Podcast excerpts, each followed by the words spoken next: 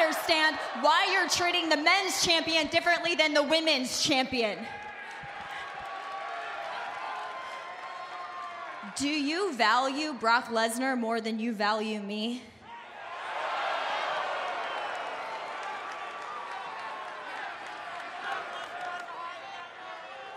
It never occurred to me to compare you and Brock. I feel like you're trying to weasel your way out of this match, but I'll tell you what. I'm not to make the decision. I'm to ask the audience. I'm to ask you a simple yes or no question. Do all of you want to see Alexa Bliss defend the Raw Women's Championship in the first ever Women's Elimination Chamber match?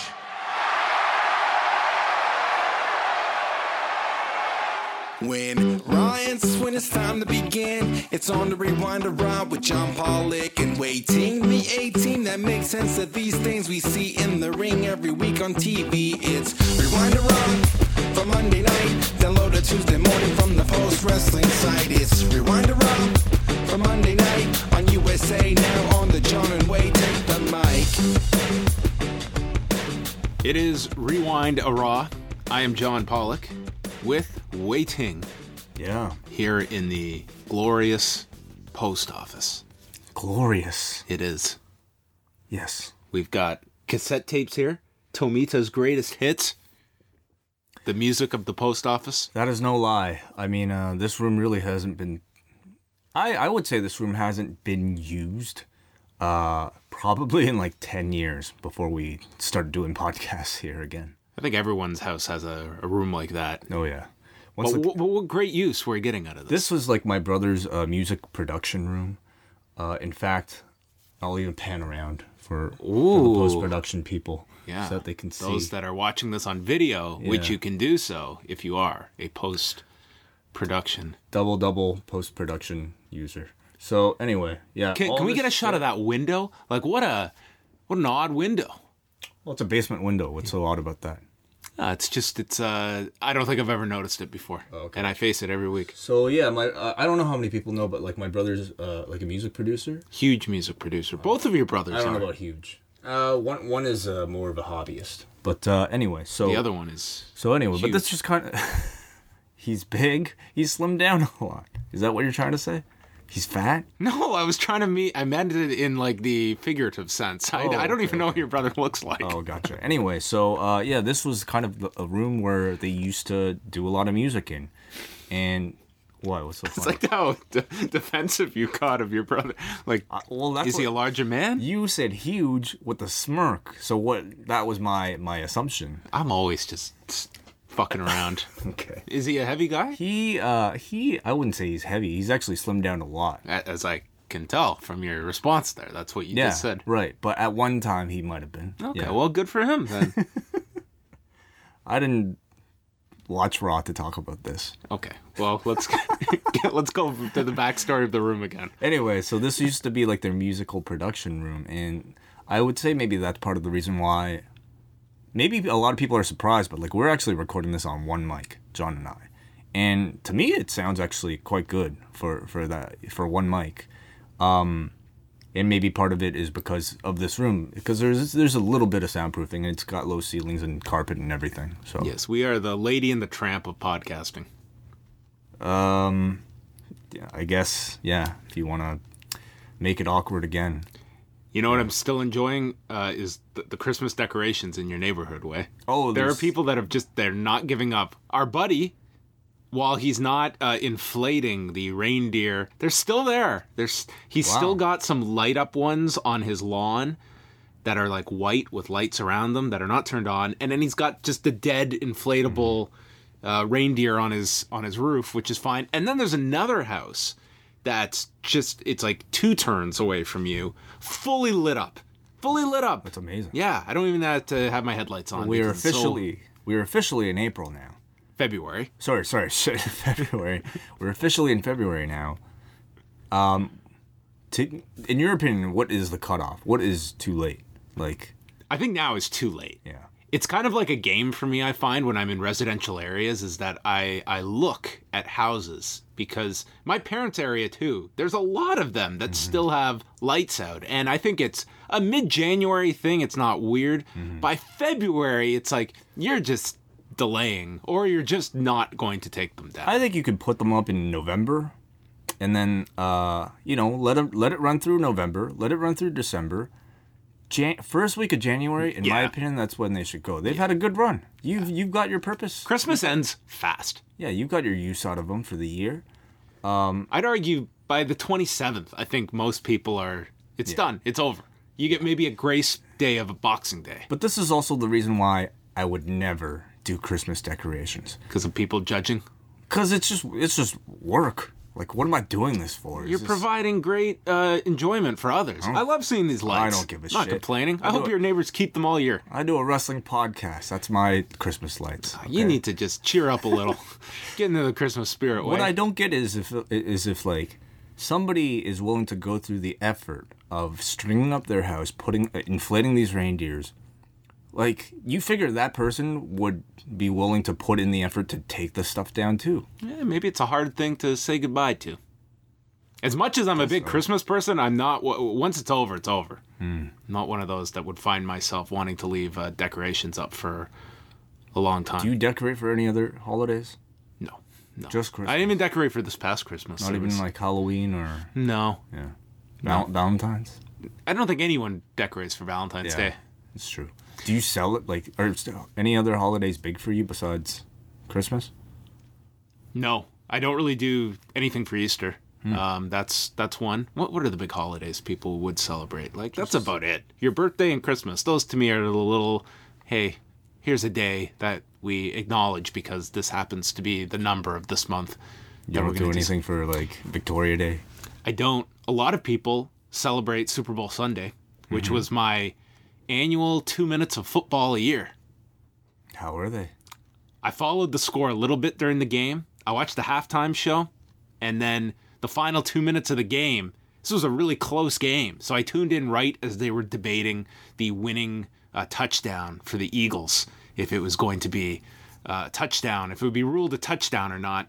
And Chris Collinsworth, the the announcer, he was thinking this was. He eventually said, "I give up. I just don't know what the rule is supposed to mean." And everyone What, get, what's the controversy? Uh, I, I didn't watch a second of this. you're asking me to break this down. It's just, and I'm just opening myself Yes, up for please. every literal Tuesday morning quarterback that's going to contact me. Give me your professional football analysis. it was debated whether it was a touchdown or not. The guy was, I don't know, there's some rule, and he was considered a runner because he took multiple steps. Anyway, it was a touchdown. It was a touchdown, and it wasn't really that controversial. But anyway, it was made out to be a big play. So there's like two minutes or so left, and mm-hmm. the Patriots have the ball. And what they've got to do is they've got to run the entire field and then get a two point conversion to tie it. But it's Tom Brady and it's the Patriots, and they got two minutes. Even the announcers said it's like, they've got so much time. And I was like, they're totally going to do this. They're totally going to come back and they're going to tie this damn thing. And I'm going to be tuned out. I'm not sticking around for overtime. But they beat Tom Brady. And he looked like garbage this final two minutes. Wow. I didn't watch any of the other games, so I have nothing to compare the 500 yards he threw for beyond that. Are you a football expert? No, I'm just. Damn. I picked this up d- d- during the game. That's like a professional I don't know anything analysis. about football. But anyway, uh, he was beaten. This was like this is like what John Cena's storyline should be. He's won all these Super Bowls, but then no one believes that he can lose. But he's lost a he's lost a step, and I think Tom Brady, he still had a very very impressive game. Gotcha. And then the riots began. I didn't really follow all this. I saw a car tipping and I saw people on a canopy of like a Ritz hotel that collapsed. But other people in Philadelphia are stating, yeah, people cherry pick those events, but it's really all fine. But you tip a car, that's crazy. Do you think we would do that?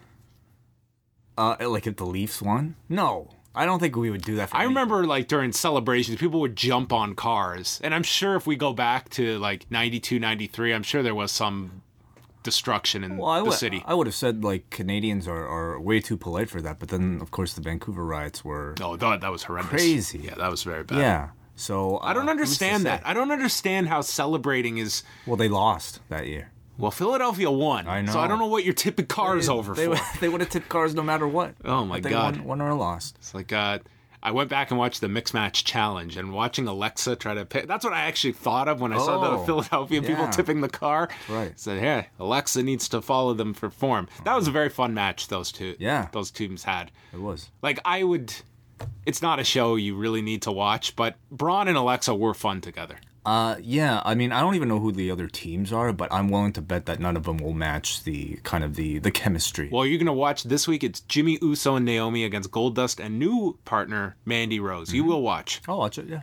See, I just watched the one. I missed the last two weeks, so I watched them back to back. The Miz Asuka match did nothing for me, but I did enjoy Braun and Alexa. And I thought Sammy and Becky were great too. Even some of their stuff that they've done online, those two are actually very funny together. I didn't even realize, but there's like a fan vote to see like who gets a second chance uh, to come back. Oh, later on that's in the new thing is just people Yeah. getting second chances on, in this uh, WWE world. Yeah, but I could see those two coming back in. Uh, before we get to Raw, I wanted to ask you there were announcements over the weekend about Ring of Honor launching a streaming service that they've been talking about for a while, and All Japan launching a service as well. There's like 10 million streaming services out there, but uh, did you hear about either of these? And are they, are they appealing at all? I heard you? about them, of course, because I read John Pollock's Oh, daily news updates. wonderful.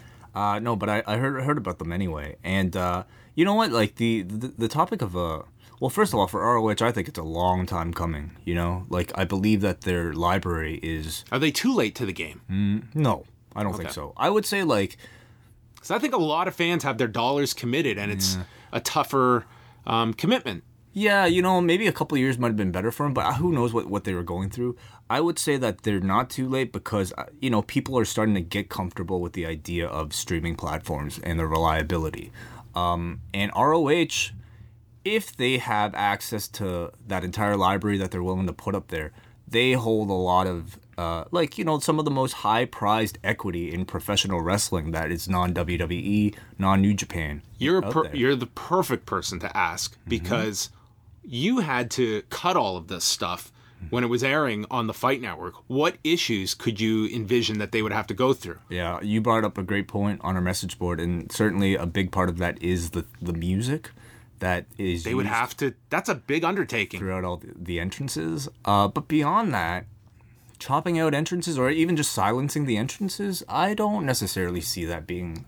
Or do what do what PWG does, where they have commercial music, but on the DVD you just get like a, a match board and you Yeah. get them walking to generic music. You can cut the entrances are not make or break. Like it's unfortunate you don't have final countdown. Yeah. But for the lar- people want to see the Danielson matches. They're not going to just be subscribing for to see his entrance. That said, though, it is still man hours just to Of course, process all of that course. video. Uh, and I don't know. Part of me wonders if you know. I'm sure ROH realizes, wow, like we have Joe's catalog, we have Punk's catalog, we have Danielson's catalog. I'm sure maybe. Do you think part of them is thinking about how they can? Are they thinking should we give all of this away? You know, are we are we kind of? First of all, how big of a of a of a of, a, of an industry is their DVD business right now? oh, it's minuscule. Right. minuscule Hmm. um, compared to I mean what they're selling now. It's it's tickets, it's pay per views, it's merchandise, Mm-hmm. Yeah. and it's you know photo ops at at live events. I mean those are. By the way, um, I actually spoke to someone at Ring of Honor today who they they're saying Super Card of Honor will end up being like their m- the most tickets they've ever sold to an event, and that's. We're two months out from that show, Mm-hmm. so of course the announcement was made Friday with Cody and Kenny Omega. So they're they're completely confident this is going to surpass last year's Young Bucks Hardys match. And that match was only made a month out. So here we are two out and they're in a much bigger venue too. The venue seats how much? I think it's 9,000, 8 to 9,000? 9,000. I really don't think they'll have trouble. Like with that match, I I really don't think they'll have trouble. Um, and it's great to see. It's great to see for like just kind of wrestling in general. The fact that like And it's it's head to head with Takeover as well. Mm-hmm. So there's a competitive event in the marketplace beyond just the other wrestling shows that are going on. Mm-hmm. There's the most commercial alternative Mm-hmm. to that audience in Takeover. but because it's Cody and Kenny, like I feel that is going to be one of the most talked about matches, if not like for our audience, maybe the most anticipated match of that entire weekend. Ibushi's on that show. Yeah. Tanahashi is still advertised for that show. In fact, I could see a lot of people going to Ring of Honor, not going to WrestleMania. You know, a lot of people who maybe just want to be in town for all the other extra shows and not pay a ticket to WrestleMania. We'll be one of those people this year. What are we going to do that night? We'll watch Mania. No, no, no. I'm saying the Saturday. Oh, I want to. I, I, I'll still want to see Takeover. Yeah, me too. It's, uh, but live, I'm going to that. Well, both of us. you can't go wrong with either. I feel bad for the people that are going to try to do both. You know, like like there are going to be like like To go to is. both? I don't Yeah. think. I don't think you could go to There both. are people. There are always people that'll like go to like maybe the first half of NXT and then they'll go for like the final half of like the ROH show. I don't think you you'd be able to. I think it's Is it too far away? well, they're right at the same time. Like ROH is at 7:30. Takeover will be at 8 Mm-hmm. Um, Well, you can. You'll have NXT's a two and a to, half to hour show. half the show. Yeah, I guess you could go to Takeover and make it in time for the final match. Mm-hmm. Though I don't know off the top of my head the distance between the two venues. Well, anyway, But yeah, what what an awful way to sp- like. That's a really challenging night for you, isn't it? Maybe, For, maybe for Takeover, it's like I'm not big on having to see stuff live. Like I'm gonna go to the ROH show and then I'll watch Takeover that night. Yeah, I, I don't think I don't think you can go wrong with either. You're gonna have an, an amazing time no matter which one you go to. Uh, so, but I I think it's you know it's great that they have a, streaming platform. going back, Going to your point though, I don't.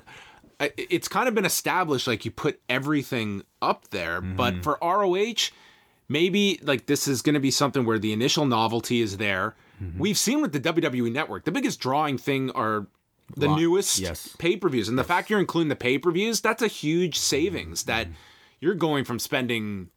40 bucks on a pay-per-view to 120 for the year and it includes your pay-per-views Yeah. and maybe you can stagger it that 2002 shows will go up Mm-hmm. after six months and then you stagger and you go year by year Yeah. introducing them rather than putting up everything on day one that's overwhelming Yes. and I agree. and then you don't have second and third bursts I don't think that's such a bad idea because I would say yes, there there is already that value just with the live shows. I think you know. i'd put up two years to start i put i put enough up there to be a big appetite at the beginning I think just having the catalog is is just something you can brag about to give people the perception that they're purchasing all this value, even though they might not end up watching it. I pay for Netflix. I don't watch half that stuff up there, but I know I have the option to do it. yeah So, but going back to to All Japan, um, they don't have their '90s library. Correct? No, and that's because that's owned by NTV, which was their former broadcaster. Which I didn't even put this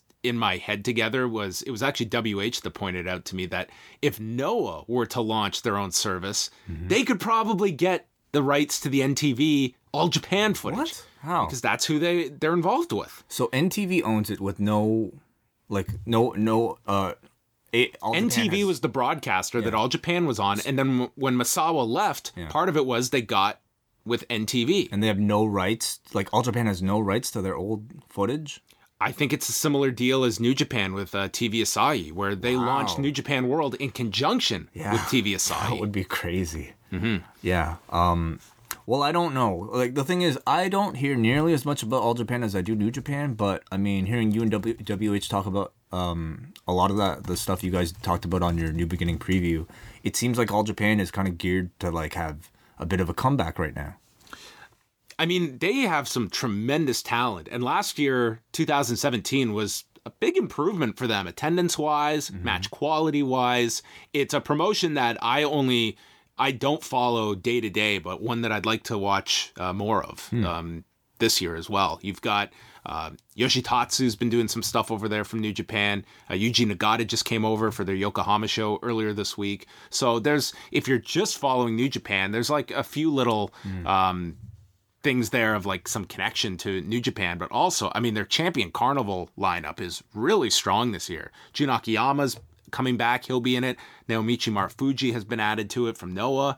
So you've got a really great lineup, and that'll be uh, the service is going to launch in time for the carnival in April. So that's a good kind of jumping on point for people. Accessibility is a great thing for for any promotion. Yeah. Well, it's time to get Raw as accessible as possible. Last week, we were at the Wells Fargo Center. This week, we're in the Wells Fargo Arena in Des Moines, Iowa. Wow, Des Moines. what a coincidence! And after huge demand way, we have a new theme for Raw. Born for Greatness by Papa Roach. I'm so happy. I'm so glad. They also announced another official theme for Raw is Charge Up the Power by Goodbye June. I don't know what that sounds like, but I'm sure it's amazing. I can guarantee I know what it sounds like without without ever hearing that song. Do you think it'll have guitars? it was the first thing I was thinking as I was saying. Can you pull this song up? We don't know that. Okay, Can we what- just blind what's- sample what's- this? What's it called?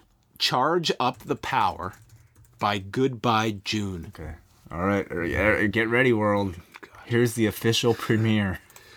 The new Raw theme song. Goodbye, June. Charge up the power. I got my bike and my gun. What the fuck? Imagine it's like a instrumental. Whoa! Jeez. Oh no! Sorry, I oh just god! busted my fucking ears. Okay, give me one second.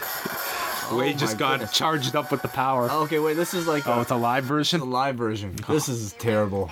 This is why we don't do this live. Oh God, we got a YouTube ad. Okay.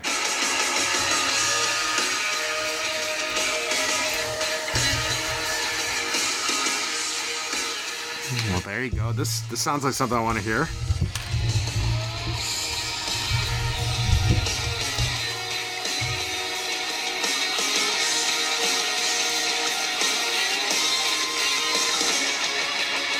No trespassing, no purse snatching, no silly living with it. Well, okay. Wow. You you kind of you get the idea. Hey, they could be playing at WrestleMania this year. A duet maybe with Papa Roach. I can only hope. Uh, Anyway, that went terribly. Um, but now we know. there, there's your new music to hear um, every week on Raw. The show started with a Bray Wyatt promo.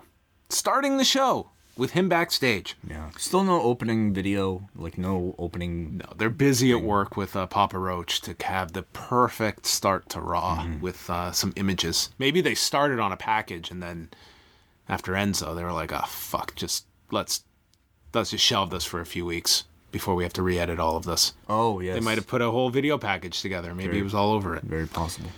So, uh, Bray starts the show. He says, Elimination Chamber is upon us. It is the home to his greatest victory, as 3 million minds went blank. He won the title at the Chamber last year. And Reigns is standing in his way. Reigns lost the Rumble and the IC title, and he sees Reigns as a failure and will put him out of his misery. And he will be waiting for him at the bottom of that spiral. Because he says, What's at the bottom of that spiral for Roman is worse than failure. Me. Mm-hmm. I am worse than failure. Well, I mean, according to our worst of, he is. And then we cut to Roman. This was very Saturday night's main eventish. Yeah. He says that failure, he amazingly could quote Bray exactly here. He says failure is someone or something that can't deal with adversity when they're knocked down. He says he's faced setbacks, but that's what makes for a great journey. He will not be stopped. He's going to smash into Suplex City, and no one, including Brock Lesnar, can stop him. So, I fine. These are actually fine. I like these. I think, like you said, they're a real callback to kind of how things used to be, where one guy cuts a promo and the other guy retorts, all uh, directly to the camera. And I knew exactly what Bray was saying. Yes, I agree. He had a message here Yeah. that I didn't have to decode or rewind. I wrote that down too. Like I knew who Bray was talking about this time. I knew what his point was. He thinks Roman is on a on a downward slide, and Bray is going to add to it. I thought it was all effective. Certainly, like it doing it this way does a far better job of achieving perhaps what they're looking for with these selfie promos. In that, I don't want Bray doing selfie promos. Yeah, that would be a bit weird. the The cell phone would have to levitate, and then he would be able to hit the button like Roman, Without all touching the human. Oh, my signal. the, Under- the Undertaker with a cell phone selfie promo. What's the Wi-Fi? password. anyway, like, no, doing it this way I think is far better. It gives you the intimacy of, of the performer talking directly to the camera, and you're throwing a bit of polish and production into something that you'd expect to be produced by the. WWE. I have. I really didn't have an issue with these. This was a concept. I liked. Uh, if we're negative on the selfie thing, this starting the promos off at the start of the show, and then we go right into our opening match with uh, Bray and Roman Reigns. The Raw announcer's desk is alive. Yes, It was back up. re- re- full recovery. Jonathan Coachman says, It doesn't matter how you get into the playoffs, just that you get in. And the Elimination Chamber is like the playoffs. And WrestleMania would be the Super Bowl. Yeah, kind of that kind Sure, of makes sure, sense. Yeah. fine. Except did you have to really? I guess you had to compete to get in it. Yes, okay. Coachman would be saving his better sports references for later. They brought up how Reigns eliminated Rollins in the Rumble, so in WWE history now that did occur. Reigns missed, ran shoulder first into the post. Real issue with these shoulders. And Matt Hardy is backstage, chilling with his new t shirt, watching this. Uh, we went through a commercial break. Bray hits him with a mid ring collision, yells, Anyone but you. Which is easily a three and a half year old reference. Oh, that was their feud. That was the whole feud. Oh, yeah. Anyone but you. Anything Okay. but Roman. That's good. Coachman criticizes Bray for wasting time, and this led to Reigns hitting a sit-out powerbomb. Then Reigns called for the Superman punch. My transmission cut out, and when we came back, Bray had a near fall because he caught him with a uranage. Sister Abigail is rolled up into a. Uh, he counters it with a roll up. Graves compares this feud to Batman versus Joker or Superman versus Lex Luthor, which there's been a lot of refer- of comparisons over the years of Reigns to Lex, Um, yeah. but I think here guess he so. was being compared to Superman. Yeah. He goes for the spear, is met with a boot, and Bray hits the sister Abigail, and this did generate a response for this near fall. And then he goes for another one. Reigns blocks, ducks the clothesline, spears him off the ropes, and gets the win. Dare I say that these 15 minutes of Bray Wyatt might have been his finest 15 minutes, eh, at least since that little title win he had last year. I don't disagree. I mean, I don't know about that. I'll have to like comb through like his past year. I thought he had a good month last year Okay. before the Orton stuff got crazy. But this, I thought this was a good match, and this was not a Bray Wyatt promo I hated. What so what- massive win. what you're trying to say is that this was a passable Bray Wyatt performance, and I agree with you. I thought it was a good opener. It gave the crowd a number of, of near falls to really get into, and they did. I thought the, the promos were, were solid to begin with, and overall, they took up a good 25 minutes of the first uh, 25 minutes of Raw that were pretty good. Matt Hardy appeared after Roman had left. He's behind Bray, chanting delete, and he laid out Bray with a twist of fate. Yeah, I mean, um, I see that they're continuing the feud, and it just makes me wonder why they did the match and the clean finish at Raw 25 for nothing. Uh, the, Matt was going down his own spiral to insanity. The loss didn't play into anything else following. You know, they just went on to the the Rumble where they continued to have interaction. Now you're trying to build to the match again. Maybe, much like most people are treating that Undertaker promo, uh, they want the match too to be something that you've never referenced or remember. Right. Been deleted. probably that whole night for most at the Manhattan Center, save for one. Uh, Jason Jordan's in the locker room, and Seth Rollins walks in, brings up Jordan's injuries that he's been reading about all over the place, and Rollins is wearing Iowa's own, as he was here in his home state, Yeah. Davenport's own Seth He's Rollins. got an Iowa's own Seth Rollins custom shirt. Yes, uh, That's pretty cool. not as cool as uh, Iowa Zach, five bucks. Remember, remember that line from Saved by the Bell when uh, Slater's with his uh, the drill sergeant dad, the dad who's in the army, and Slater can't tell him that he's he wants to go wrestle at Iowa instead of joining the army like his dad wants him to. So Zach goes, "Tell him about Iowa." What's that? What's what about Iowa? Uh, Iowa Zach, ten bucks. He's like, "Oh." I'm more lost in the football conversation. Oh come on! Every uh, more as many people are correcting me on whatever football errors I made. They're all like saying, "But that was a good reference." Right now. So, Jordan's been medically cleared. Okay, he's been medically cleared. Rollins says, "Well, it's about them tonight as a team because they have a chance to win the tag titles back from Cesaro."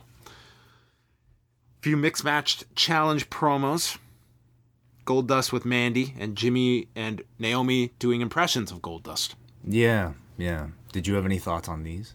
I didn't have enough time to form a thought on these. These are very brief. But they get replayed a lot. So um, I would say it's a lot of pressure.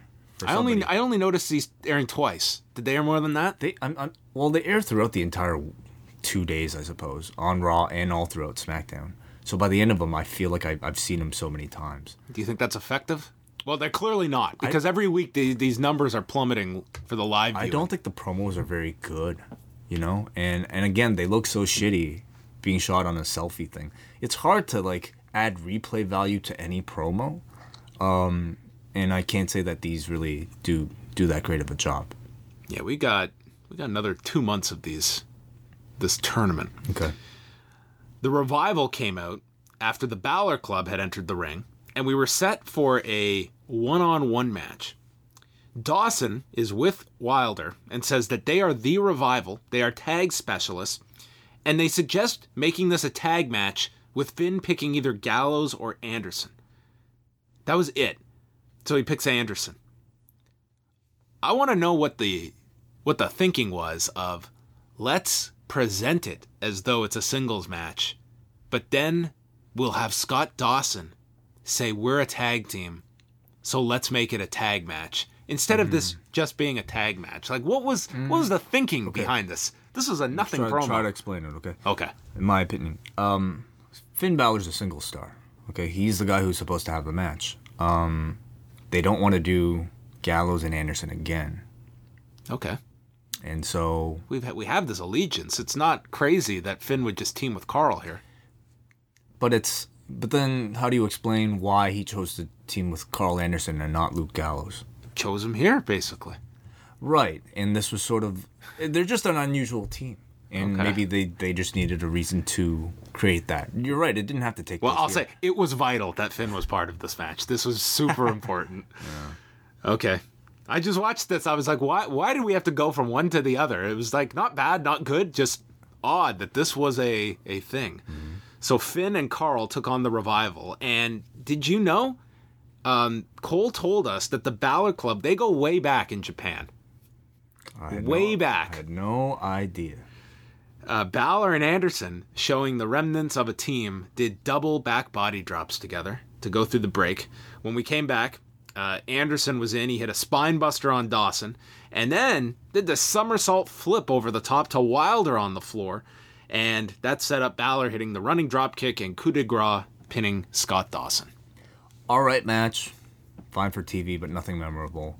Um, I'm quite disappointed in the booking of Dash and Dawson. I mean, I'm pleased that they get so much mic time, but half of that airtime and half of that mic time is them setting up their losing and just not looking like legitimate threats at all.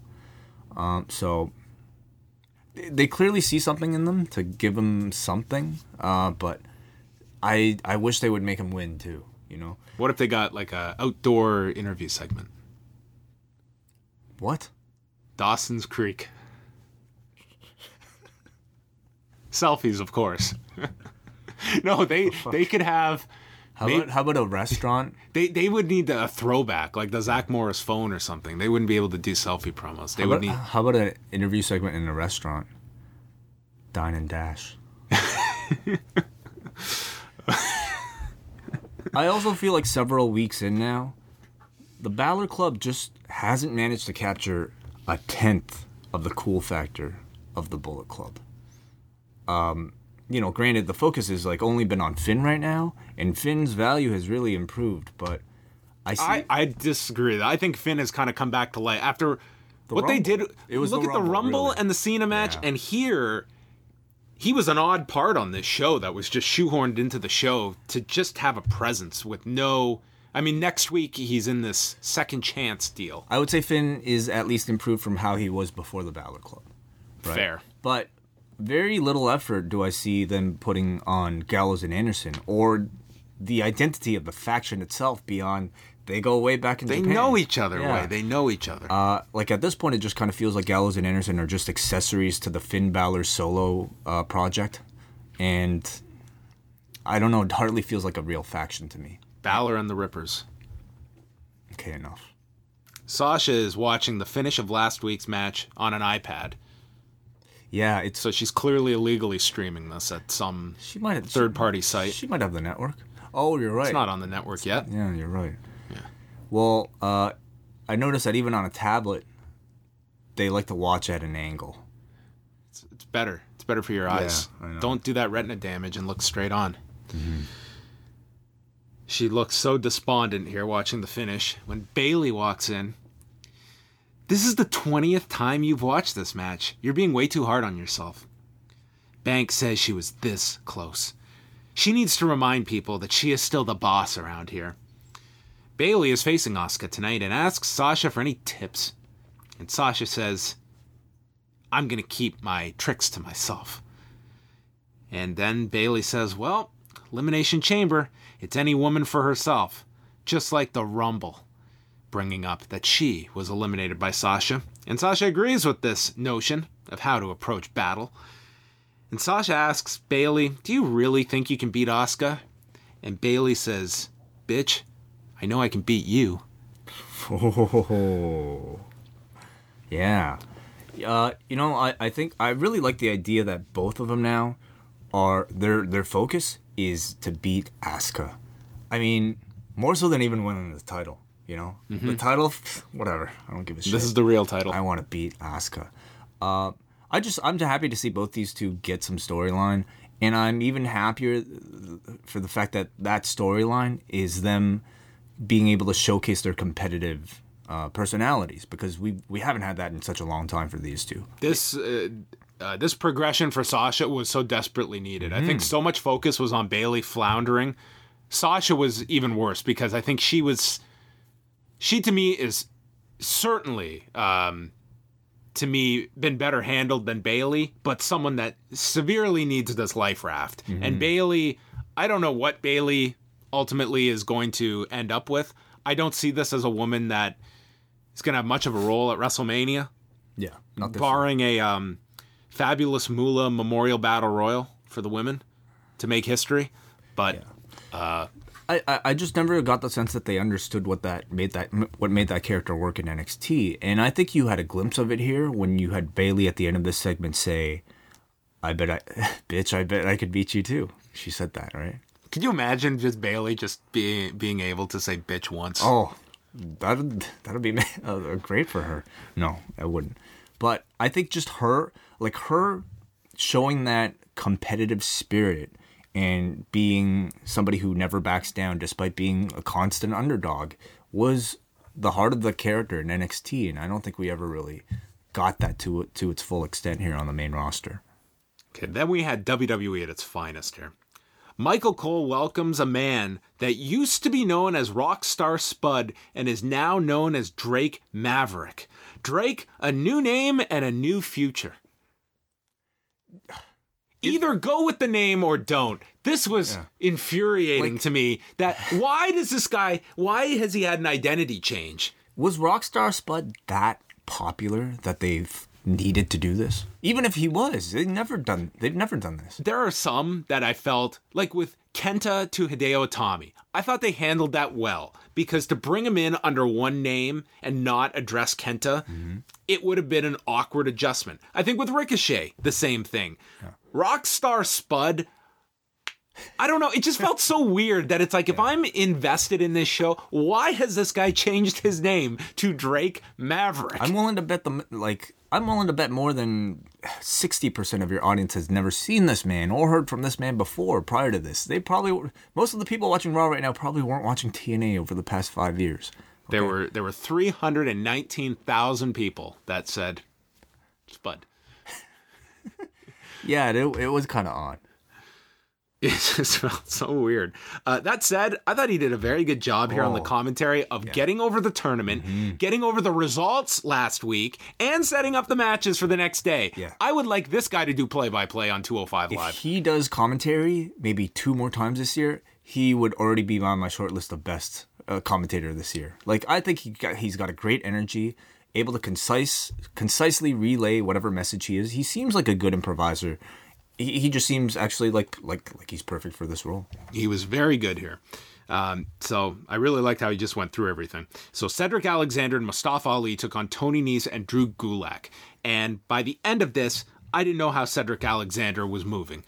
He got seated on the top rope and Gulak hit this flying clothesline. And they showed this in slow motion. He just came down onto his right shoulder. Mm-hmm. Graves said, if he does not have internal damage, I will be shocked. And for the rest of the match, he favored the arm. He still did all his stuff. He did a Tope con hilo to the floor, and then his big return with a springboard clothesline and lumbar check pinning Gulak. And his arm was down the whole time until he got on the turnbuckle and he at least raised the arm. But I was just focused on this guy's arm because he fell so badly on this arm. Mm-hmm. To me, it was the Sasha Banks moment of this week. Oh, and I I've seen so many people say like she meant to do that. She meant to do that. That was perfectly safe. I'm not a wrestler. I don't know. It very well could have been, but it made me cringe watching it. I don't know. If, I don't. I don't know what the the margin of error for that is for somebody to attempt that as sort of a a planned spot. I don't think this was planned. No one is doing this in a throwaway 205 live match on Raw to get over nothing. There was no focus on this arm. There was no way this was uh, Anyway. a s- a s- to their credit, though, they replayed it like two times and, and got their value out of it. oh, So- this looked awful. I hope the man's okay, but I would not be surprised at all if there was some kind of injury here. Yeah. Kurt Angle comes out. This was the segment of the night for some. No. He recaps the Women's Royal Rumble and he says the women's evolution will make history again on February 25th with the first. with the first Elimination Chamber match. I got it all out there. Poor Kurt. Oh, poor guy. How awful. Okay, that's what 95% of people are going to focus on Yeah. because they were just feel like look at all these things that he's got to go through the women's evolution and you know Wait a second, though. He's hired for this job. I know He should be. He he shouldn't be able to. but I think what's in his head is the fact that it's got to be it's not just go out there and announce that it's the elimination chamber you've got to emphasize women's evolution and it's the first ever wi- and it's a head trip with him I bet I know, I know. more than anything You've got to say WWE. I can't. I can't do that. then he's got to announce the six women who, uh, with Alexa Bliss defending against, quote, the women's champion, former champion Bayley, What? the women's champion, former champion Bayley. I didn't catch that. He's got to be. Someone like him must hate you because like you're gonna pick up on every little thing. Okay. that he fucks up. I can't 100% say this, but I want everyone to go back and listen to it because I listened to this three times and I'm 70% sure the next entrant is first time ever in a WWE ring, Vicky James. You worked with her for years. Vicky James. TNA. he knows who she is. Up next, it's Mandy Rose, Sonya Deville, and who's the boss? It's the boss, Sasha Banks. Oh, he said that who's the boss. He didn't say who's the boss. He Oh, just okay, said okay, it's the boss, Sasha Banks, and it made me think of Judith Light. Well, um, I have to wonder how long Kurt will have this GM role after WrestleMania. I mean, Do you see him having a match? At, actually, yes, I think he should. I mean, I think that's his value. I don't think he's great for this. I forgot to mention at the beginning of the show that after our Raw review, I have a game for Wai. Oh, So oh boy. get ready, everyone. we have a games. we have a WrestleMania themed game. Okay. Played the game. Do you want? Let, I want your ruling, okay, about Mickey Vicky James, okay? Are you? Oh, you're gonna play it. Great. I've got it here. Okay. Okay, so let's. uh Put the mic up there. Far be it for me to uh kick a man while he's uh. That's who's gonna face Alexa at the Elimination Chamber match. First up, Women's Champion, former champion, Bayley. And next is Mandy Rose. Here it is. And the six-time women's champion, Mickie James. Oh. It's would- hard. It's I hard. would- I can't tell. I would say it's. And there's Sonya Deville. I would say it's Mickey. Play it again. I need to hear it Mickey again. James. One more time. and the six-time women's champion, Mickie James. That sounded like Mickey there. You know what? There's one way, one more way to do this. Sounds like Bicky. Oh, you're gonna slow it down on YouTube? They don't play sound. Go uh five. Go point five. Or even point seven. Oh, back yeah. Oh, And the six-time women's champion, Mickey that. I think it was Mickey. I think I can. I can admit He fault. did not mistake her her name for. I listened to this twice. Vicky. You could see on the normal one, it sounded close, and he was not exactly giving me confidence. Again, I feel bad because like it's it's it's clearly at this point some type of speech impediment, and and it's probably just tough for him to say certain words, and but that's also part of the reason why I This guy had no issues with promos in TNA. So I have a hard time imagining it's not just. This is a guy that is. And believe me, Kurt was one of the people that he wanted to be written for back in his heyday. He wanted to be written for. But I think he is just so much uh, memorization that I think this is a guy that when he's given long speeches, these are not t- for his for the good. that's not a problem but, uh, due to memorization though. Him not being able to say WWE is not a problem with memorization. True. Uh, but that's also part of the reason why I don't necessarily feel like he's the best person for this job, for this role at this point. So that is our match. Alexa Bliss, Bayley, Mandy Rose, Mickie James, Sonya Deville, and Sasha Banks. Then he mentions that not part of this match is Nia Jax. And instead, Asuka will face Nia Jax, and regardless of this outcome, Asuka will get her title match at WrestleMania. But if Nia Jax wins, she'll be added to that match, and it will become a three-way. Like, Huh? I feel like there should have been some at least backstory to to lead up to that stipulation. What know? did Nia do in the Rumble that was so impressive above Nothing. these others? to me nothing. I mean, I could I suppose you could justify it because if everybody else gets a chance at the title, Nia kind of should as well, right? And this is because they can't fit any any more women in there. Their way to give Nia a chance at the, the WrestleMania title shot. Could you not have, have at least like it made no sense? Michelle McCool got all those eliminations that Nia could have just had this destructive run, and it justifies her being able to challenge Asuka. You know what I mean? Like Right, yes. McCool had the most eliminations. Yeah, person with the most eliminations gets a shot. Like that's something. Why isn't Michelle McCool facing Asuka? Wait, here? she had a better showing than ninety percent of the people No, in the well, Rumble. I don't. There, there are a number of ways you could explain it, but I definitely think it required some explanation why Nia was singled out out of everybody for this opportunity.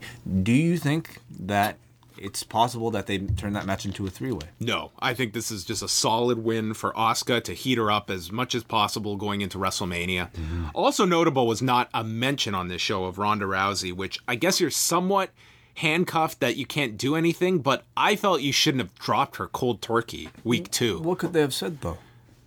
This has been the story that has gone all over mainstream media all week long. This is the biggest story uh, in sports. did that last week. I think you to to go to nothing this week. Nothing, They're gonna have to go to nothing eventually. Like, what do they do next but week? week two. What do they Like do not next? even not to even bring her up. I just don't. This know. is your this is the person that WrestleMania is. She is going to be the key to WrestleMania this year. True, but the argument is that if she if she's not going to be around for such a long time, why do we constantly promote her on our show? Versus versus letting people forget about her, and when she's available, then then that's when we'll ramp up the. I think tonight they should have announced when she's going to be on Raw. Do we know when that is? I'm sure they have an idea. She she films this till mid February, so theoretically she's free Such after a that. far time. Mid February?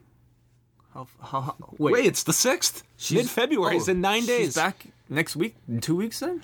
I would imagine she'll be held off till at least after Elimination Chamber. Yeah. and they're in they're in Anaheim, I think, the night after Elimination Chamber, which would make Oh, at the. Ronda Center. Yeah, that's perfect. So I think that's where they are. Um, Well, you can't promote that. Hey, forget about this elim- elim- elimination chamber thing we got going on.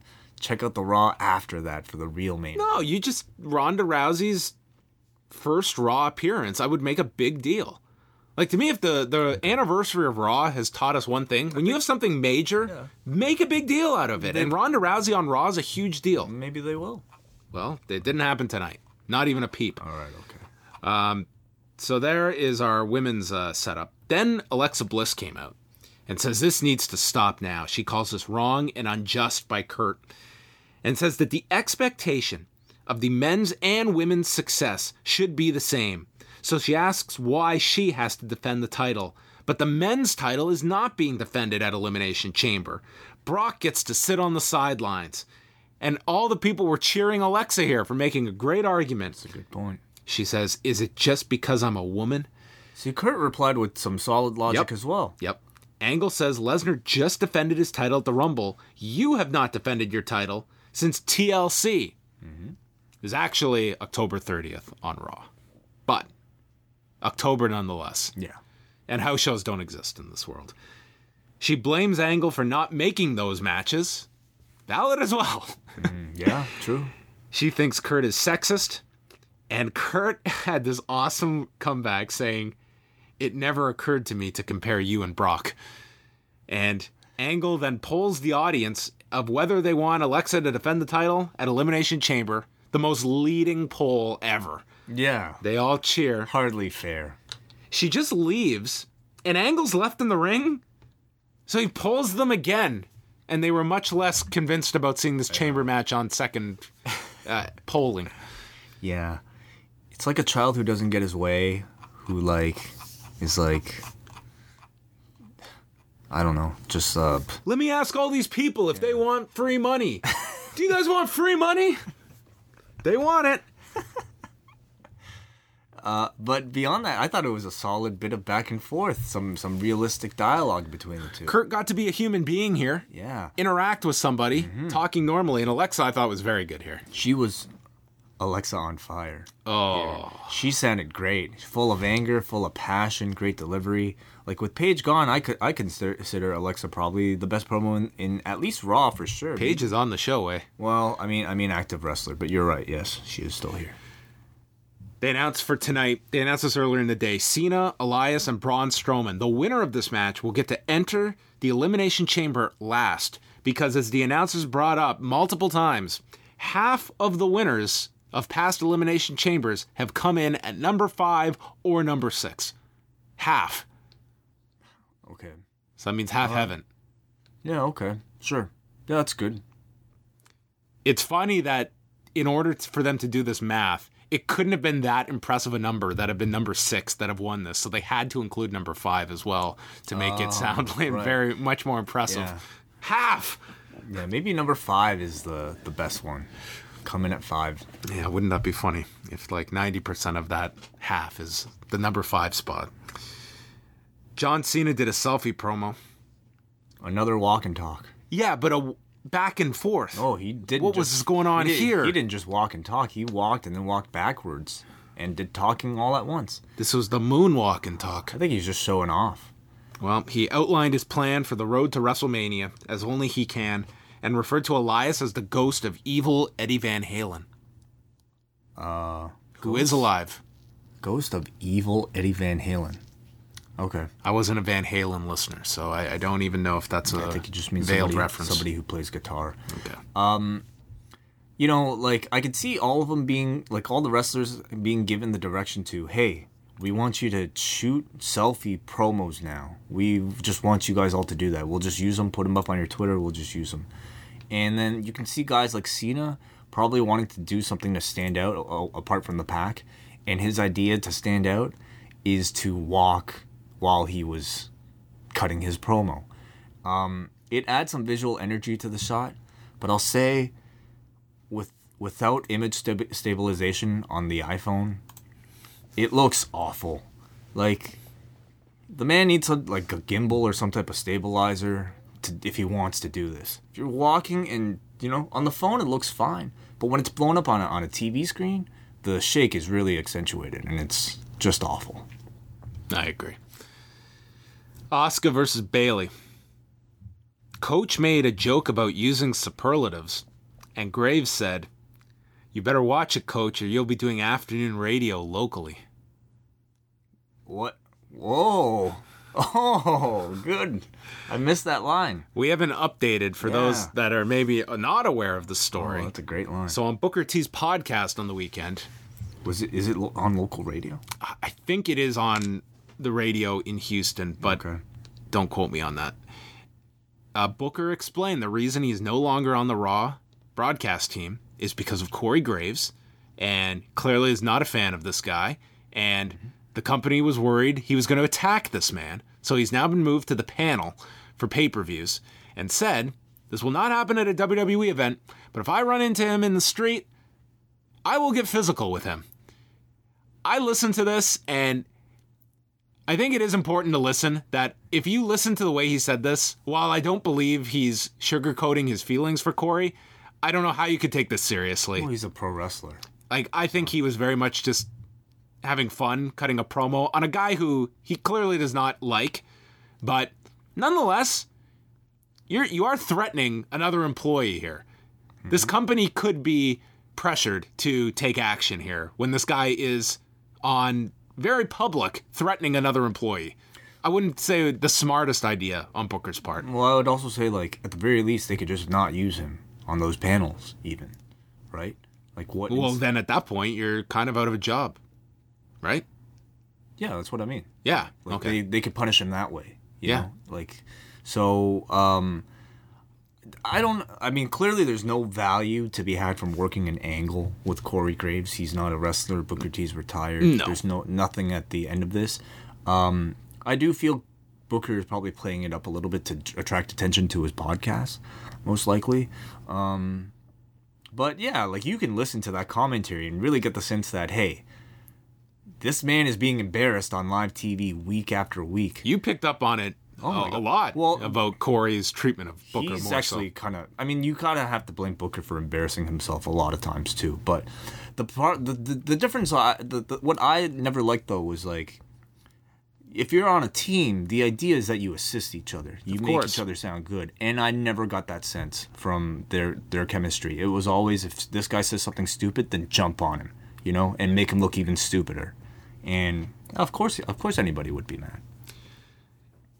and also worth noting that I'm sure a lot of that too is it's it's worth. I, I haven't heard the whole interview, but I, I heard some clips of, of Corey uh, with Edge and Christian, and he pretty much outlines like to the voice in his ear of Vince, and just I mean th- that is very prevalent. Like Corey has Vince in his ear, so it would not surprise me if very much it's yeah Corey is the messenger and. Vince is piping in lines for Cole and Corey when Booker says something. Whether or not it, it started with Vince, the fact that it managed to continue week after week suggests that Vince was totally cool with it, if not, you know, encouraged it. Yep. Yeah. Asuka versus Bayley. And Asuka gets knocked down to the floor from the turnbuckle, slides through the ropes into a head scissors on the floor, and then goes back into the ring. Asuka nails her from the apron with a hip attack, sending her to the floor. They go through the commercial. Asuka then comes back with her running hip attack, a knee to the face. Bayley then sidesteps a missile dropkick and then runs off the apron, landing a knee to Asuka on the floor. In the ring, Asuka avoids the belly to Bayley, goes for the Asuka lock, and Bailey rolls backwards on top, getting a two count. Asuka then gets out, flying armbar, and Bayley is forced to tap. I thought a good match, but the crowd was just really lukewarm to this, and I think no one bought Bayley in this match, and I think that's kind of a, an unfortunate state of things for her character. But um, I think they were just trying to replicate similar to what they did with Sasha last week. Definitely. I thought that was the the main story here was the fact that Bayley, there was a really good near fall here towards the end for Bayley, and I imagine that they'll be using that in their storyline where Bayley will say, "Hey, I came this close to beating Asuka as well, so I'm just as good as you, Sasha." Something like that. Like when so now so now Asuka has faced both of the horsewomen or two of the two of the four horsewomen. And like prior to her coming up onto the main roster, I think I and anybody, you know, had had always pictured Asuka versus any of the four horsewomen as sort of these big matches that will take place on pay-per-views that you can build up to. Now, over the past 2 weeks they've just been given away on Raw. It tells me that perhaps you know, um, they didn't plan on um, Asuka. it tells me that Asuka's probably leaving Raw, and that they probably won't have the ability to do these matches for too much time, and therefore hot-shotting him on TV like this maybe is better than you know saving them for a time when that might never happen. Uh, it- but in hindsight, it kind of also makes me wonder: would it have better? Would it have been better to for Asuka's first match instead of having her face Emma? be you know uh, Asuka versus Bayley for her first match on the main roster, or Asuka versus even Sasha for her first match on the main roster. Instead, like these matches are just kind of given away on Raw without much fanfare. with the bar in an empty arena. Refer to Rollins and Jordan as the pretty boy and the daddy's boy, and they showed no resemblance of teamwork at the Rumble. Tonight is Rollins and Jordan's last chance at the tag titles. The Miz came out with Dallas and Axel. 2018 is the year of The Miz. The constellation up in the sky looks like him holding the title. He takes credit for the big rating for the 25th anniversary of Raw. He says the following week he beat Roman Reigns again, and that coach Doug Pederson of the Philadelphia Eagles showed the team his match, defeating Reigns, which motivated them to beat the New England Patriots. Then he brings up Brock Lesnar, and he says cameras will be rolling on his new show at WrestleMania, and his daughter will be born just in time to witness The Miz become the first Intercontinental and Universal Champion. So, because you watched Total Divas this week, John, we know that the Miz's daughter is due the week of WrestleMania. April 6th is the due date, and WrestleMania is April the 8th. So I don't like. They'll be documenting everything, obviously, all throughout WrestleMania. They can't be flying Maryse to I would hope. Not. New Orleans. I really would hope not. Like, as we said, very detailed analysis on our Total Divas review. Uh, I mean, it is very unlikely she will have the baby Right. That weekend. But You're probably looking at a week to 10 days but- of but- grace period. let's say you're the father. You know, do you take that chance even of of of not being around when that window could possibly take place while you're at work? Sounds like he will. Yeah. They're filming the show there. Unless Maybe they'll have a camera crew at home with Maryse, and that's going to be the episode mm-hmm. or the two parter is that you're going to have dual camera crews Definitely. as they're c- counting down. And whether it's a uh, close call or not, it's going to be treated as though Miz is going to the ring and then he's answering his phone and getting on the red eye, Yeah. even though she. I, I guarantee they you. will sync up the one, two, three with the birth. Oh, gosh. Oh, there's a kick out. Never mind. um, but hey, I'm sold. I'm sold. Reality TV with that type of drama, I'm sold. There you go. That's probably your first episode. That set up our qualifying match. Once again, Kurt Angle at his finest with the brackets here. The Miz versus Apollo Crews. This match was like all Apollo. He hit his standing moonsault. Coach just called him out on his unnecessary offense, to which Corey explained the extra power that Crews will generate for his standing moonsault because of the torque involved. This was the second week where they had this argument, and I liked it. I, I think it's it's nice to debate these things. You know, at least they're talking about the match and, and the moves involved in the match. Miz hit his running clothesline into the turnbuckle, but was then caught and thrown into the center of the ring. This is when Crews hit his standing shooting star press. Then Crews goes to pop out of the corner, is caught by the legs, dropped on the top rope, and then Miz hit the skull crushing finale and beat Apollo. Mm-hmm. Apollo looked great, uh, and like you said, he was kind of the standout um, item from the match. He's been getting a lot of ring time on TV, and he's looked impressive almost every time. But uh, very little focus in terms of his personality, despite having almost two managers at this point. Uh, I, I really, I think he needs to just dump this Titus thing and just, you know, be treated like seriously because I see main event potential in him. Yeah, he had those great features in NXT, and again, it just goes to this is one of many characters that you you wouldn't be able to know one thing about. Rollins meets with Kurt Angle and Jason Jordan backstage. Jordan says he can't compete tonight. He started warming up. He felt something in his neck. The medical team will not let him compete. They missed something earlier.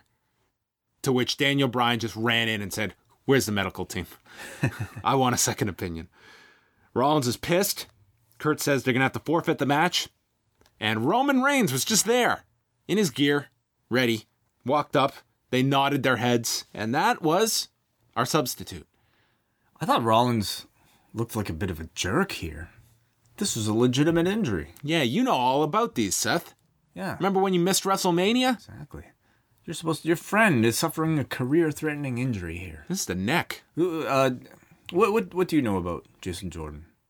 Oh, I thought you were going to say, what do you know about neck injuries? No. Uh, about Jordan? I mean, What has been reported about Jason Jordan? just that he's he's legitimately dealing with neck issues. he's having like gri- issues gripping. Yeah, which would just be Sounds serious to like me. something that probably, if that's the case, probably requires surgery. So I mean, knowing all this, come on, Seth, give the guy some slack here. Yeah, it's like, come on, Seth, uh, stop being a bitch. Essentially, that's what I, I do kind of like the subtleties in all of this that usually WWE, when they want you to get a point, they just will hit you over the head. And maybe they didn't want to necessarily make the connection. But between this promo about Jason Jordan not competing with a broken neck, and then later when Seth was accusing him, I, it's always I with you.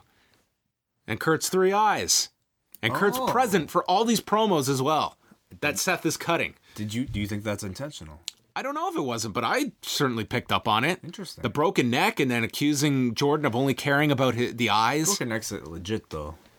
Yeah, but I'm saying these are all little tie-ins Yes, to Kurt, yes. which if they're subtle, they're they're mm. good. They're they're connecting the two together. That It's an it's an Olympic year.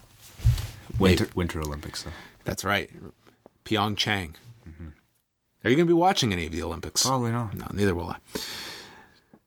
Then Sheamus and Cesaro took on Reigns and Seth Rollins. Reigns' uh, second match of the evening. And basically, they got the heat on Reigns for a long amount of time. And this crowd was really hot for Seth Rollins here in his home state, who Cole even called him the, the hometown favorite, and then corrected himself, saying, well, he's from nearby Davenport. So they hit the super white noise to Reigns. This was amazing. They pointed out that this was the move that Cesaro and Sheamus won the titles with. Nobody even thought for a second Reigns was getting pinned by this super version of Sheamus's finisher. Uh, Rollins eventually is tagged in. Um, this was after he was knocked down. Jordan comes down to ringside, helping Rollins up to the apron, allowing for the hot tag. And then Rollins hit a suicide dive to Sheamus, then one to Cesaro. Cesaro avoided the stomp. And then Cesaro used a thumb to the eye. Jordan grabs the leg of Cesaro to distract him, and this led to Rollins getting a near fall with a roll up. Then Reigns uh, tells Jordan to get lost. Rollins hits the Rainmaker knee, which has a new name. What? Did you not hear this? No. Corey proclaimed this the ripcord. Oh yeah, I've heard that. I The ripcord. Well, okay, I've heard I've heard that movement, the arm drag thing that Okada does, referred to as the ripcord. Okay. Well, it's kind of a ripcord I um, execution. Like I can see that there's a connection. yes, I, li- I I I don't- I like it. I like it more than the Rainmaker knee. Okay, or uh, Uh, the Rainmaker knee is just what we've adopted because there was nothing given What to was this. it? Was it like uh, what? What is the King's Landing? What is that? Or King's Cross? Well, he was the King Slayer, but Yeah. now he's no longer slayed the King. The King is back to full Okay. strength. I mean, it's something. It is literally something. then he goes for uh, they go for the double power bomb, but Cesaro pulls Sheamus to the floor. They're trying to leave with the titles. Rollins and Jordan, or Rollins and Reigns are just standing there. They were just going to allow them to be counted out, but Jordan stood up and said no, and he ended up throwing throwing these hands at Sheamus and Cesaro, and this led to disqualification. And Jordan immediately regrets this, and Reigns and Rollins are pissed. But I was gonna say, like, what were you guys about to do? You were just standing there while these guys were gonna walk out with the titles. What was your plan? Yeah. And when JoJo announced the bar were still champions and have won by disqualification, they cheered like they were the Philadelphia Eagles. They were so happy on the ramp. They put their arms up Oh, yeah, when the announcement was made that they won by disqualification. Very uh, underrated part of this match was the celebration by Sheamus and Cesaro. I mean, uh, I thought the match was great, uh, and I really don't mind all the stuff with Jordan because it told their story. I thought it garnered a ton of uh, I, I guess live heel heat from Iowa on Jason Jordan. But I've also I'm also impressed that they managed to find a way to include Jason Jordan in this whole storyline without having him wrestle a match.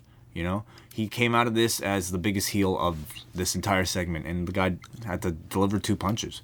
So, I mean, If you're Roman Reigns, are you really upset at this? Like, this is a lot to be taking on. WrestleMania season, I've got the chamber coming up. What do I want to get involved in this tag title shit? yeah, you're gonna have to defend it all the time. Way above this stuff. You're gonna have to carry it through the airport. But this is a burden. Yeah, it is true. But in storyline, you could understand, right? Uh, but the whole thing is kind of done to, first of all, tell me that, hey, they still have plans for Jason Jordan versus Seth Rollins, if that is the match at WrestleMania. They're not writing him out completely uh, or at all. And Well, clearly, though, not in the chamber match. not in the chamber match, though. But, I mean, Rollins isn't going to win it, so. Is Rollins even in it? Rollins is in Oh, it. he is, okay. But uh, Oh, wait a minute. Um, he hasn't qualified yet, has he? that's right. He hasn't qualified. You're right. Rollins isn't in it. Yeah, because he just lost the tag titles and then that was it, right? So, but the, the the treatment is also interesting because they are trying to. To me, they're making Jason Jordan very sympathetic. They're making him completely well intentioned. He just manages to fuck up because of his poor timing. Uh, so Sorry, why hasn't Seth Rollins been in a qualifying match? That makes no sense. he just lost the titles. He lost the titles at Rumble, and then last week What has Elias done to generate a qualifying match? He was thrown out of the Rumble in seconds. it's not based on your performance in the Rumble. Okay, Seth Rollins has not received a qualifying match. He might. But Apollo Crews has. No, he won't. They've announced what the last match is for next week. Oh, they have. What is it? It's all the losers getting a second chance. What? Apollo Crews is getting two chances and Rollins hasn't got one. That's not fair at that all. That doesn't make any sense in the world. Well, I suppose Rollins should be pissed at Kurt. Rollins was signed up for the tag team division. Is that how it works? Yeah. yeah, Okay. it does. Reigns was able to double dip. Mm, well, they needed somebody. Okay. Braun, uh, we got a recap of his rampage from last week with de- the desk, and then uh, Braun um, has his uh, iPhone. He got those hands and he put them on an iPhone Yeah, for the selfie promo. he'll be the last man standing, just like last week. Same at Elimination Chamber, same at WrestleMania, and Cena and Elias better be ready to get these hands. Yeah, love Great it. catchphrase. Love it, love it. Uh, he's proven to be a pretty good promo all on his own. He's found a way to be like big and mean while still being fun and oftentimes funny without seeming like a joke. So, I mean, man, congratulations to him. How long until they are selling a pair of giant styrofoam hands? Brilliant. Like the Hulk hands? Yeah. Yeah, brilliant. Uh, People will pay twenty dollars for you those. You can make your checks to John Pollock and your address anyway. I'm way too helpful for Yeah, these you are. guys. Yeah. I feel bad because uh, I've been reading all about. Uh, over the weekend, I went through all these sports leagues and going over like the television rights to just get a, like a sense of where all these deals are for the WWE and UFC, and then realizing that these UFC and WWE performers will receive absolutely zero out of these deals Yeah. compared to unionized athletes. It's crazy. Well, this is a it's a fictitious um, television episodic drama. Yeah, with apparently fictitious employee rights as well. I mean, and unionization. I think uh, if you're a wrestler and you're watching these enormous rights fees, I think you will look back when you are older and wonder, what did we leave on the table as performers? And same for UFC fighters. Like, it's crazy. Anyway, what a segue that was from Yeah. Braun Strowman's hands. Let's talk unions. Yeah. What a downer. Nerd. Uh, then we had, what was next? The Nia Jax feature. Uh, oh, this was when Rollins and Jordan argue backstage. Yeah. And this is where he says, It's always about I, I, and never about us, Rollins yells. Angle is in the middle here, saying that Jordan is legitimately hurt. Rollins regrets not legitimately hurting him. It's like, well, that's. Who are you? Booker T? And then Kurt sends Jordan home until he is medically cleared and yelled at Jason. Mm-hmm. So this may have been, we probably can't do that physical and angle with him. This might be, if he's not around for the time being, this is kind of a mini write off. Mania Go home until you get medically cleared. It's what's literally probably going on with him. Very possible, but with the way things left off, I think that things are still so heated and unresolved that I would expect him to be back relatively soon, if not at least after. The Well, I guess it's going to depend on how serious this injury is. It's serious enough that he's not working here. But to but to leave the angle on this note, okay? They might be hopeful that this is something that's going to be he's going to be okay with a few weeks off. Could be. Mm. yeah, I could see like that. they're keeping it. They're still keeping it very much alive, so that when the moment he comes, like it really still feels like this is Seth's Mania program. Yes, and if it's not, well, we'll we'll find out later during my game. Oh, Then we had a feature on Nia Jax, who is now the irresistible force, and she'll be taking on the immovable object at Elimination Chamber. Vanessa Floyd. Vanessa Floyd, who is Missouri wrestler Savannah Stone, who was trained by Michael Elgin. Oh, That was the identity here of Vanessa Okay. Floyd. Uh, there was a running avalanche to Floyd after she got into kicks, and Nia yelled, You don't do that to me. And then hit an avalanche in the corner, press slam as Floyd just yelled in fear, and a running leg drop for the win in a minute 21. I found this a really entertaining squash. I think it took about a year and a half, but I think Nia has come a long way in conveying her aggression and her confidence in ring since she first debuted and started doing these squash matches. I thought this was way better, like compared to like the first squash matches that, that she had. Far more confident in her promos now too. Yeah, and you just have these two unbeatable women facing off at Elimination Chamber to the point that I really wish they just didn't do that television match last month. You could say that. You're gonna say that about Asuka versus Bayley. You're gonna say that about Asuka versus Sasha. But at least that match, they're doing it at a pay per view. You know what I mean? Like if you had had your ducks in a row and you okay, Asuka's winning this. What are we doing with her in that mid in between pay per view? I mean, you could have just got by one week of television and saved this match instead of. You remember the match? She's selling the leg. She's like basically on the verge of crying, which is so against what they're doing now with her. Right. That it just seemed like a, a very short sighted, let's do this match for the sake of it kind of idea. Mm-hmm. Renee interviewed her in the ring. She stared at the WrestleMania sign. She's the only woman in the locker room that doesn't fear Asuka and that that Asuka cannot beat. I'm going to mess your pretty little face up so bad, you'll be wearing that mask permanently. And when I'm done with you, you won't be the Empress of tomorrow. You'll be the Empress of yesterday. I thought these those were all good lines. I love the line about the mask, wearing the mask permanently. Did you find it impressive? Yes. Sonya Deville took on Mickie James. This was my favorite part. Coachman said, Hey, did you know that Sonya Deville, when she was growing up, used to dress up as Allen Iverson when she was a kid? And he goes to Cole, Did you know that? Cole says, Yeah, I did know that when I brought it up last week at the Royal Rumble in Philadelphia. Hence the Allen Iverson reference. Oh, well, I was just uh, reiterating it. Second weekend, what are your thoughts on Jonathan Coachman? I think I think those that I, I think it's a lateral move, if that, with Booker.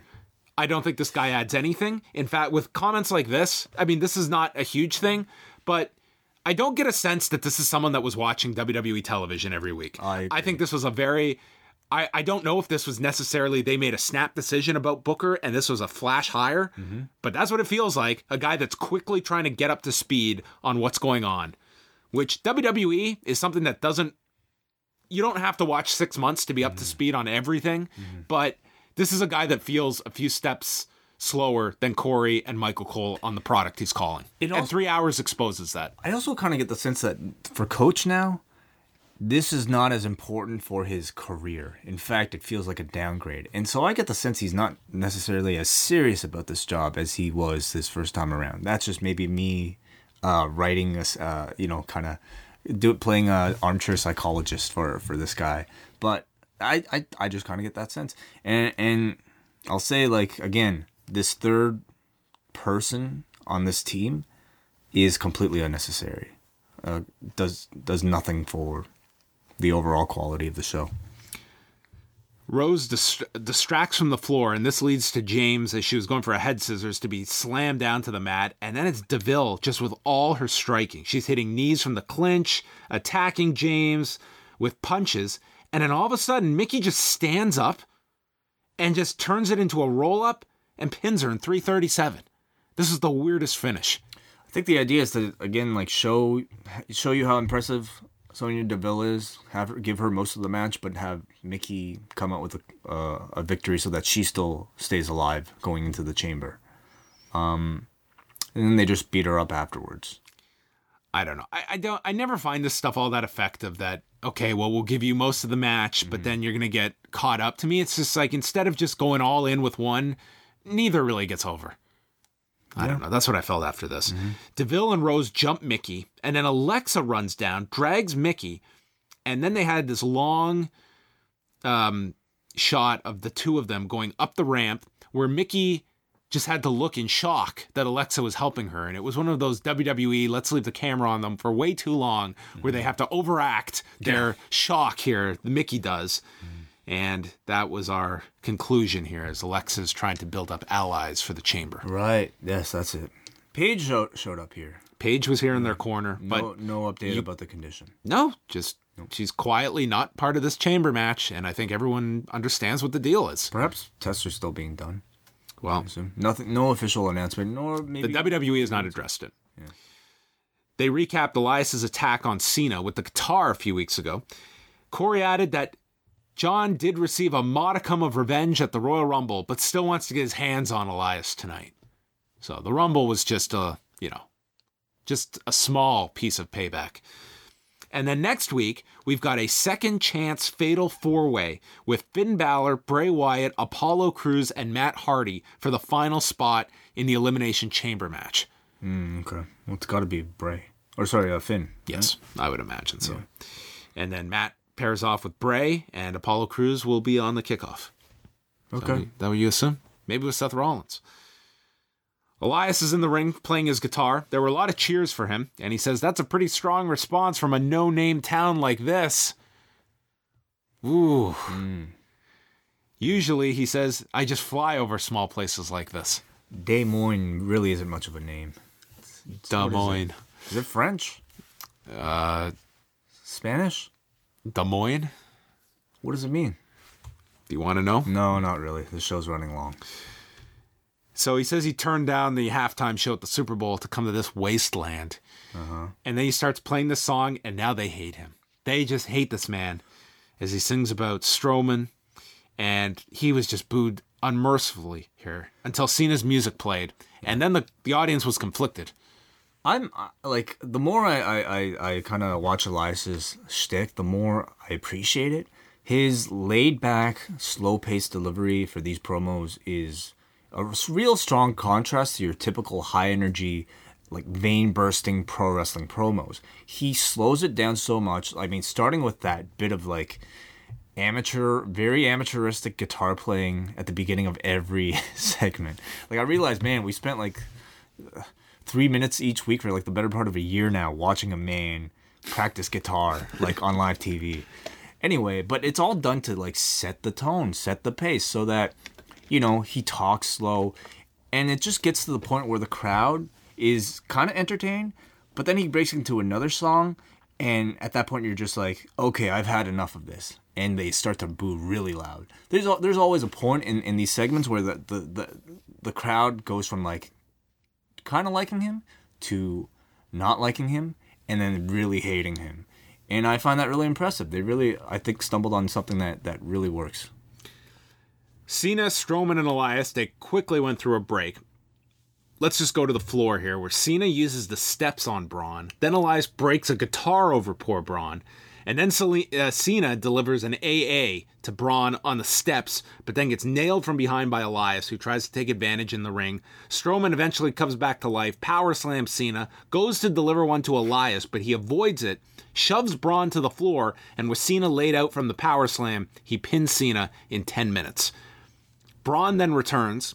He power slams Elias. He power slams Cena. The audience cheers. He power slams Elias. He roars to the crowd. At this point they just it felt like the cameras had just gone off and this was like the post match for the live show but we were all still watching It- It's because the music died too. yeah and he just kept going here he hits another one to cena another one to elias then his music played to end the show very long ending here um I, I like the match. I mean, I thought I, I've seen Cena and Elias together, and it's not pretty. Okay, but throw Braun in the mix, and I think it was a lot more fun. It was brief. I found it entertaining. I almost feel like they're giving Braun a little bit too much now. You know, you get okay, you you whatever. You hit him with the steel steps. Was this a no DQ by the way? well as they explained uh, Three ways or no DQ? three ways or no dq That's ridiculous. I can bring him an axe then. I can bring a machine gun, and you won't DQ me. from that logic, why wouldn't Asuka just want to throw the match to Nia so she gets a no DQ match with someone at WrestleMania? She's not a no DQ wrestler, but then she can do anything she wants, right. even though she'll her her chances of winning will drop uh, percentage wise yeah, thirty three percent to be exact. and a third. Yeah. Anyway, um, but I almost feel like they're giving Braun too much. Okay, you do the steps, you do the uh, guitar, you do the AA on the on the ring steps, and this man just like it takes him a while. Yeah, it takes him up for exactly two minutes. Then he gets right right back up like it's like it didn't phase him at all, and then he just goes on and does all these power slams. And the first time they did it, okay, these like multiple power slams, it felt organic and felt cool. But this time. I didn't even get the sense that the crowd wanted it as much as they had already planned this and wanted to give it to them. Well, he's outside of Reigns. He's the next top babyface on the show. I feel he's he felt like the bigger priority on this show than than Cena. Cena was kind Oh of my god, just Cena was one of the. an afterthought here. Who took the fall? He was a rag doll who got mul- power slammed multiple times. Yeah, Cena was not not really any priority here. So Elias will be the sixth entrant into the chamber, and that's what we've got. The two chamber matches and Asuka versus Nia Jax is our lineup for Elimination Chamber. Overall, I thought Raw kept my attention. I thought it had some solid, nothing, you know, cra- uh, amazing. I thought Asuka Sasha probably beat anything on this show from this week. But I thought the matches were solid, and I thought there were some good bits of character development and, that furthered a number of their storylines. All right, let's go to some feedback first. We'll go to Tyler, actually, first on our scale from the forum at forum.postwrestling.com. This show, on a scale of 1 to 10, was a 5.54, 5.45. That's lower than a lot of their previous ones. Well, I can't say if you missed Raw, you missed a ton of advancement. True. Tyler from Orlando writes, I thought it was a pretty good Raw tonight. Iowa was a great crowd. Sh- Iowa was a great crowd. Shout out to them. I was happy to see a Bray match actually entertain me in 2018. Although I think a lot of that credit goes to Roman as a worker who often gains reaction to his matches. That is a fair point. I assume Finn will be the last member of the Chamber, and I'm curious to see how they fill the rest of the Chamber card, with the only matches announced so far being the two Chamber matches and Asuka versus Nia Jax. I'm also thinking Matt Hardy and Bray Wyatt will soon have a Hardy compound segment. Hopefully, it's better than House of Horrors. Do you see Jeremy Borash being brought in to work on Woken Matt Hardy? Um, I I don't know if he'll have any involvement on the main roster. It sounds like it's going to be reporting to NXT. I would bet Matt Hardy himself would be fighting for it. I'm I'm sure he is. Um, it's possible. He's now in the system, so it's not out of the realm of possibility. We got a Chris from Florida. That, in the words of Braun Strowman, was garbage. I really hate the booking decisions we saw throughout this episode. Nia Stip is the obvious one, and I could easily see WWE being stupid enough to end Asuka's streak just to set up a useless and boring three-way match at Mania. I did like Alexa's promo though, and I have to say she was great in that segment, and honestly, she's absolutely right. I also hated the lazy booking and finish to the otherwise decent match with the Shield versus the Bar. Hopefully, SmackDown is better. Matthew from Australia watched in and out today, but a few key things sparked thoughts. Why is The Miz in the chamber rather than defending his title? I understand they can now push an IC title defense on Raw going into Elimination Chamber, but to me it devalues the title. I really like the idea of Asuka versus Nia, and the Alexa face turn seems promising. I don't think that was designed to be a face turn. If they can pull it off, however, is another question. What does it seem like our card is going to be at both Elimination Chamber and WrestleMania? Well, that's. We'll get into our game. We go to our next piece of feedback who says, When remember when Seth Rollins was the main eventer with great gear? Pepperidge Farm remembers. Okay. In all seriousness, Raw was pretty good and well paced. Almost every match felt like they had purpose, and with Bray cutting his best succinct promo in years at the top, it made me more interested in his ma- his match, even though the winner was never in question. I like that what they're I like what they're doing with Absolution, but the crowd was pretty gone by that point, with the main event not faring much better. I hope that, that this is not the start of an Alexa face turn, as it would make more sense for that to come after being humbled in defeat. And finally, Jay from Colorado. Another pretty tough edition of Raw to sit through. Booking was a mess on this show and doesn't give me high hopes for Elimination Chamber. Elias was definitely the highlight, as was Braun and Bliss. Bayley continues to make me sad every week. Maybe that's her new gimmick. She turns everyone into a shrugger. I don't get the point of having a second chance elimination match, nor do I understand the booking of it. the shrugger. Oh, that's pretty good. Who do you guys think the mystery cruiserweight tournament entrance will be? Maybe this is where Rey Mysterio or the Hurricane come back. Oh my god, I just realized I'm actually interested in 205 Live. I give tonight's Raw a solid 5. Little kids getting John Cena shirts ripped out of their hands by adults out of 10. Did that happen? Uh, I don't know. That's awful if it did. I, I would never put Rey in that tournament. Me neither. Yeah, no, I wouldn't. I, I wouldn't want Rey Mysterio near the cruiserweight title nor the cruiserweight division. Not right now.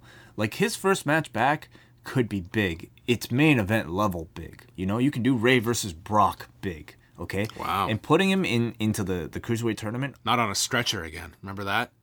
Actually, I don't. Oh god. But but like even just putting him anywhere near that purple already devalues him greatly. And I hopefully Rey Mysterio is asking for a lot of money, and and and that's to his advantage because if they're willing to pay it, they will not want to waste that uh, investment. His onto his a rate is enormous. as it should be. You better make it worth his while to come back if you're assuming that. And I don't think there's a prayer he's coming back for a full time schedule. No, I mean, uh, that's fine. Like to me, Rey Mysterio is somebody that could be a special attraction. I think he's that good. Um, Could you just imagine, like, just to put in as a loose end, like you could put in if Rollins has no dance partner for WrestleMania, yeah, awesome. Rollins Rey. like you can plug him into so many different that is a, that is a dream match, certainly. Uh, the Hurricane I could see on 205 Live. maybe. Back for this tournament. Okay, before we go, it's time for our WrestleMania game, okay? This is where I'm going to throw out a series of names at you. And I don't want you to give us the answer of what you think they'll be doing at WrestleMania. What do you want to see them doing at WrestleMania? An opponent, a scenario, maybe none at all, okay? So the first one is Seth Rollins.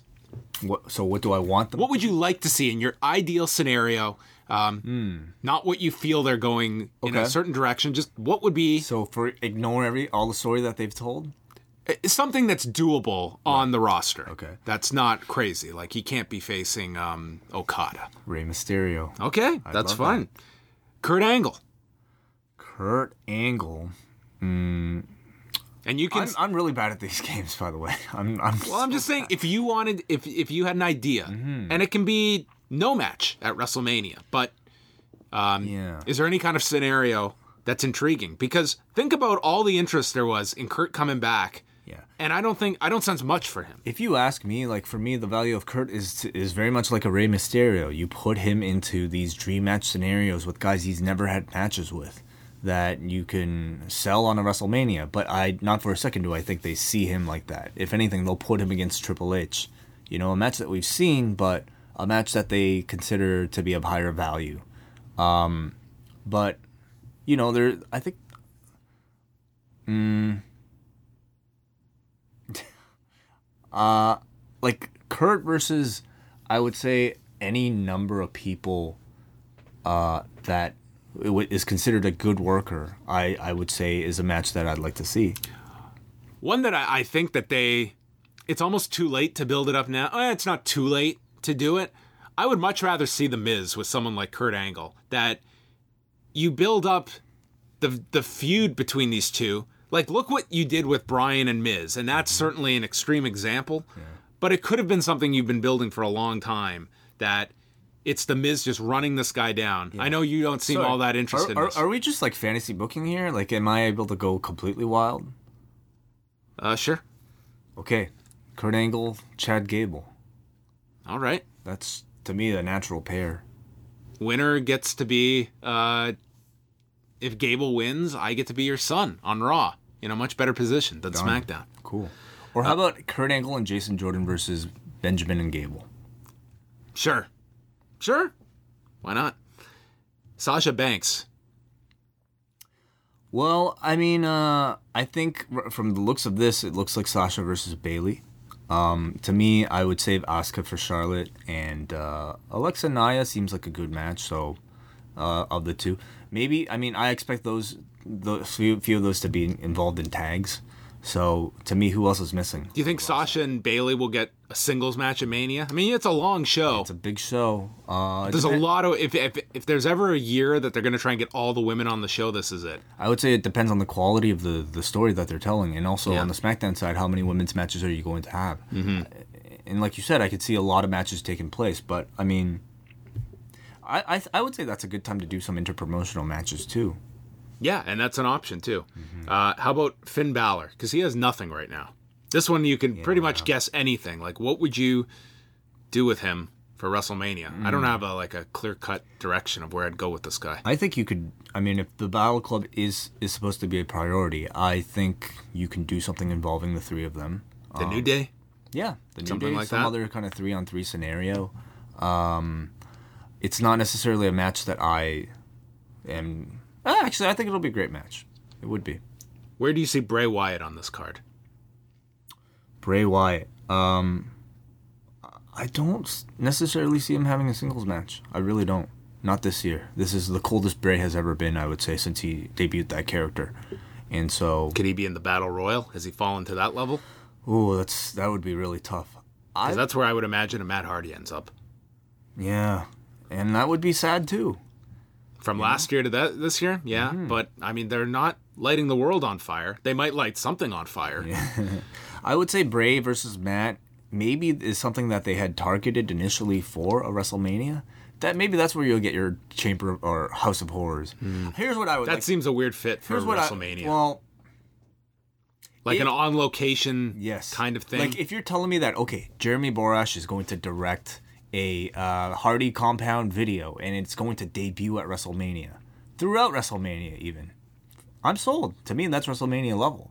You know, that's that's the that's all I've wanted from Matt Hardy, and if they want to guarantee that at WrestleMania, I'm in. Okay, two more here from this game that I know you love. Uh, Hulk Hogan.